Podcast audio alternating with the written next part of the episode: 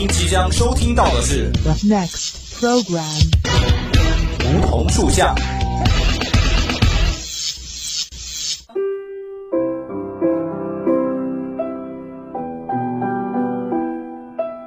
站在夏天的尾巴上，我们彼此相识；在乍暖还寒的春天，我们彼此温暖。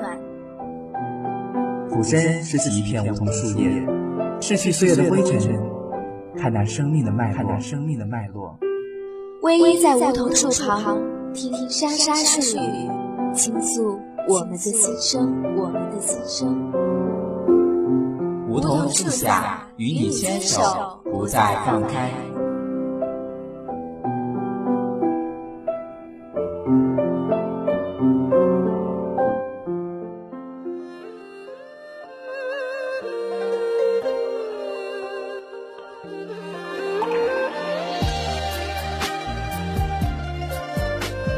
感悟生命，感受生活。老师、同学们，亲爱的听众朋友们，大家好，欢迎在每周四的午后与我们相约在梧桐树下。我是主播芷兰。读沈从文先生的《编程》一书，的确是一种享受。只是简单的文字词语中，却夹杂着淡淡的愁绪。他用文字绘画渲染着一幅如诗如画的图景。有一小溪，溪边有座白色小塔，塔下住着一户单独的人家。这人家只有一个老人，一个女孩子，一只黄狗，仅寥寥几笔便描绘出了湘西边境的简单生活。在这个满是钢筋水泥的时代，更是让人向往和欢喜。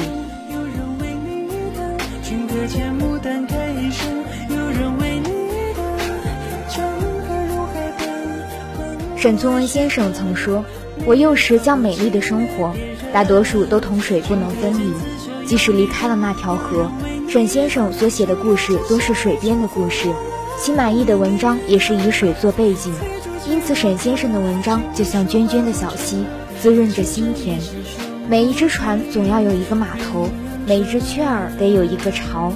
边城中的老船夫，五十年如一日的百船渡客，忠厚老实，任劳任怨，慷慨大方。他也是一位对孙女仁慈仁爱的爷爷。他将对女儿的爱寄托在孙女翠翠身上，他愿意为翠翠的一生付出一切，但事与愿违。由于老船夫的犹豫不决，害怕翠翠步入女儿后尘，因此对翠翠的人生大事十分谨慎。这也导致挪送对老船夫的反感。对于老船夫的去世，着实令人惋惜。老船夫为了翠翠的幸福，操碎了心，跑断了腿。受了别人的误解和冷淡，最终还是带着无奈与愧疚，在孤独中长辞。黑黑的皮肤，光光的眼睛如水晶，天真活泼如小兽，善良淳朴如黄锦，从从容容无心机。文中的翠翠，在沈先生的笔中就如同一个精灵，天真善良，温柔清纯。少女的情窦初开，却因为内心的羞涩与矜持，让她对挪送难以付诸行动。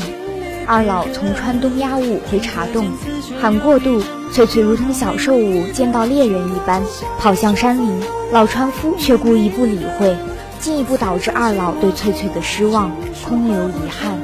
到了冬天，那个坍塌了的白塔又重新修好了，那个在月下唱歌，使翠翠在睡梦里为歌声把灵魂轻轻扶起的年轻人，还不曾回到茶洞来。编成的文墨不禁让人感叹。坍塌的白塔修好了，可睡梦中的年轻人还不曾回到茶洞。修好的白塔就像是翠翠最后的期望，好似这个人也许永远不回来了，也许明天回来，既怀着希望，也怀着绝望，独守着那艘渡船，等候他。编成笔调朴素中带着恬静之美、淡然之美，每一个文字都透露着一点忧郁。简短的语句中带着湘西人民的朴素民风。每一个标点符号都表达着湘西人民的风味人情，每每读去，仿佛带着一股甘甜，沁人心脾。整篇故事读下来，并没有波澜曲折的情节，也没有激动人心的高潮，而是以小清新的文笔，衬托着编程的朴质之美。也正是如此，才能深深地进入读者的内心深处。人与人之间流淌着最淳朴的情感，那个仁厚、勤劳、善良、无忧无虑的世界，更是令人为之向往。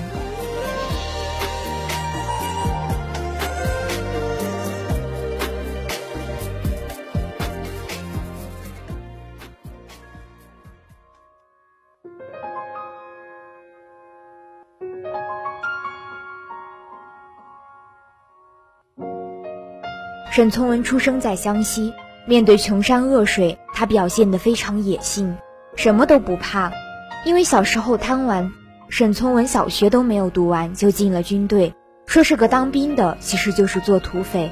后来他遇到了对他一生影响最大的人——湘西王陈渠珍，他珍藏了大量书籍，还开放了自己的书房给沈从文看。书看着看着，沈从文逐渐变了。原来他觉得自然的天地已经够大了，没想到书里的世界更大。后来他不仅有古书读，还有各种各样自五四以来的新书杂志，新潮改造。沈从文苦思四天四夜，终于鼓起勇气跟陈渠珍说：“我想去北京读书，我得进一个新学校，去学些我不明白的问题，去看看那些使我耳目一新的世界。”没想到陈渠珍竟然一口答应。你到那儿去看看吧，这里给你寄钱来。你想回来，这里仍有你吃饭的地方。可以说是陈渠珍这个好上司，给了沈从文放手一搏的勇气。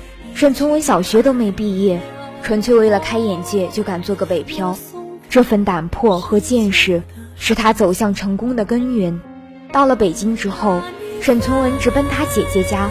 姐夫看到这个一腔热血的愣头青，想起了从前的自己。漫不经心地说：“你来北京做什么？”沈从文瞪大了眼睛，眼里闪着光，满怀希望地说：“我来找理想，读点书。”姐夫蹦出一声苦笑，说：“你来读书？读书有什么用？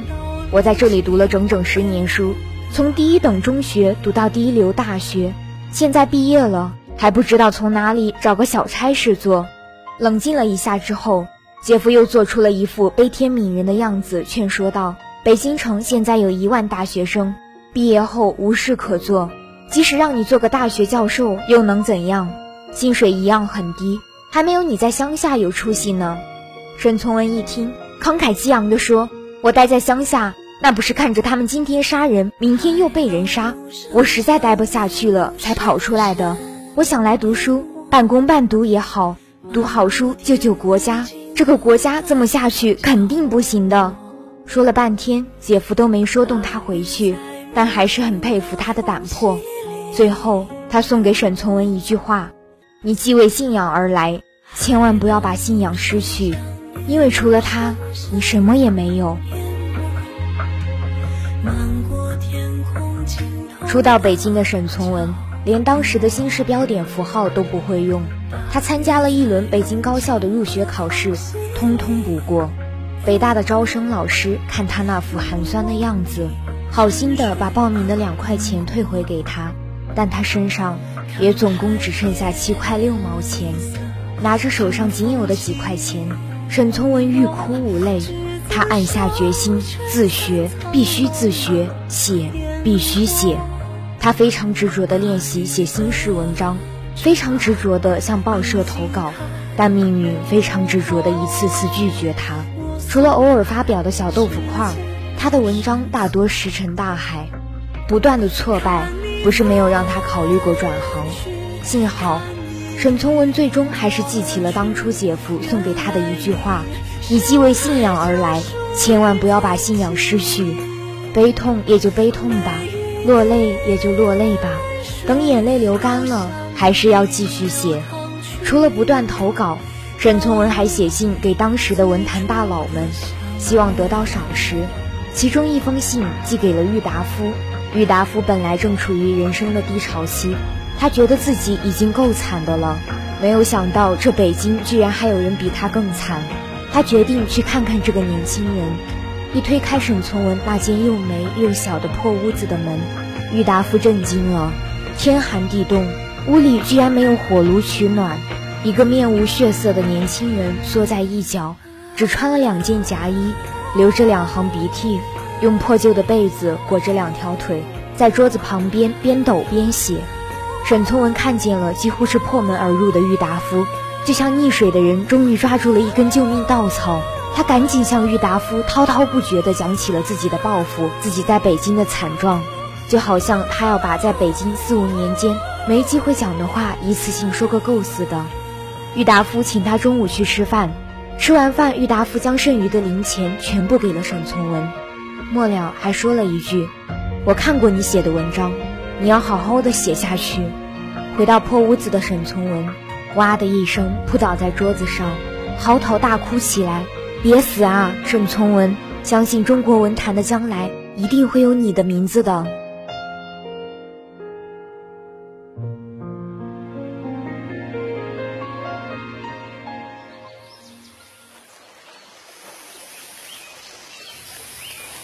夜已睡，白日里眼前一片黑。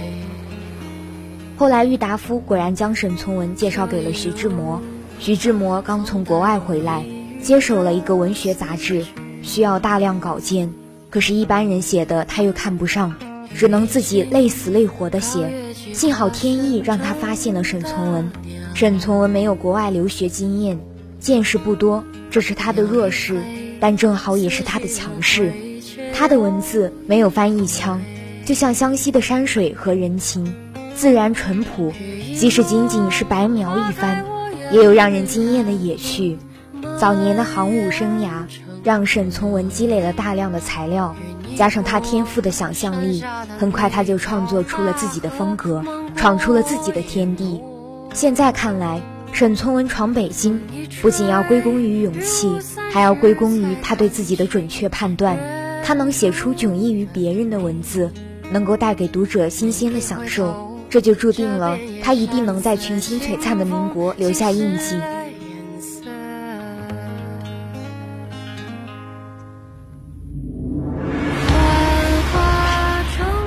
由于郭沫若在政治上的强大影响力和家庭生活的不顺利。沈从文再也不写小说了。想象一下，一个前半生以小说扬名天下的大才子，脑海里还构思了几部鸿篇巨制，有些已经开头了，突然之间就不能写了，这真是要了他的命。但是，只有精神狭隘的人才会只有一条命。沈从文不能写小说了，但他在研究文物中找到了另一条命。早在陈渠珍手下，他就已经从一件件古董中。发现了我们这个民族静水流深的生命力，一个民族的传统文化就凝聚在这些器物之中。这个民族有多么博大，他们的器物文化就有多博大。于是，他的工作发生了翻天覆地的变化。别的大作家茅盾、巴金、老舍都已经变成了人民艺术家，整天出国飞来飞去，只有他还蜗居在北京，自愿进入历史博物馆做研究。天不亮即出门，在北新桥买了个烤白薯暖手。坐电车到天安门时，门还不开，即坐下来看天空星月。开了门再进去。晚上回家，有时大雨，即披个破麻袋。没人理解他为什么这么做。不写文章的沈从文看来是彻底落伍了，过时了。可是他自己却说：“我似乎第一次发现了自己。”因此。可以想象，他报告自己转行所取得的成就时，语气是多么的自豪。我应向你认真汇报一下。现在大略估计，除了服装外，绸缎史拿下来了，我过手十多万绸缎；前期山水画史拿下来了，陶瓷加工工艺史拿下来了，三千年来马的应用和装备发展史拿下来了。这些成就，都是他凭着一个人的眼力和心力。在一间十平方米的小房屋里完成的这一次重生，比他之前写小说的生命更强大。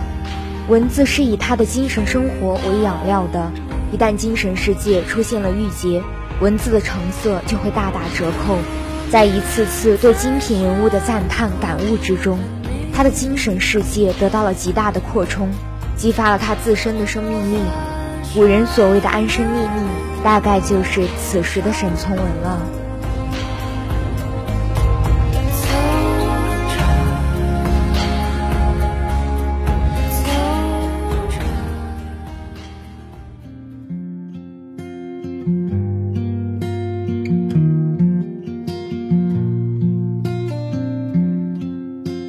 每个人的一生都要像沈从文一样。建造属于自己的小庙，往往在现实和理想的夹击之下，我们的人生都造得头破血流。可是既然我们没有退路，那就擦干血泪，慢慢调整。总有一天，等到我们看到自己造出的或大或小的小庙的时候，我们会由衷的感叹：哦，原来那就是我自己。一路晨光不再平凡。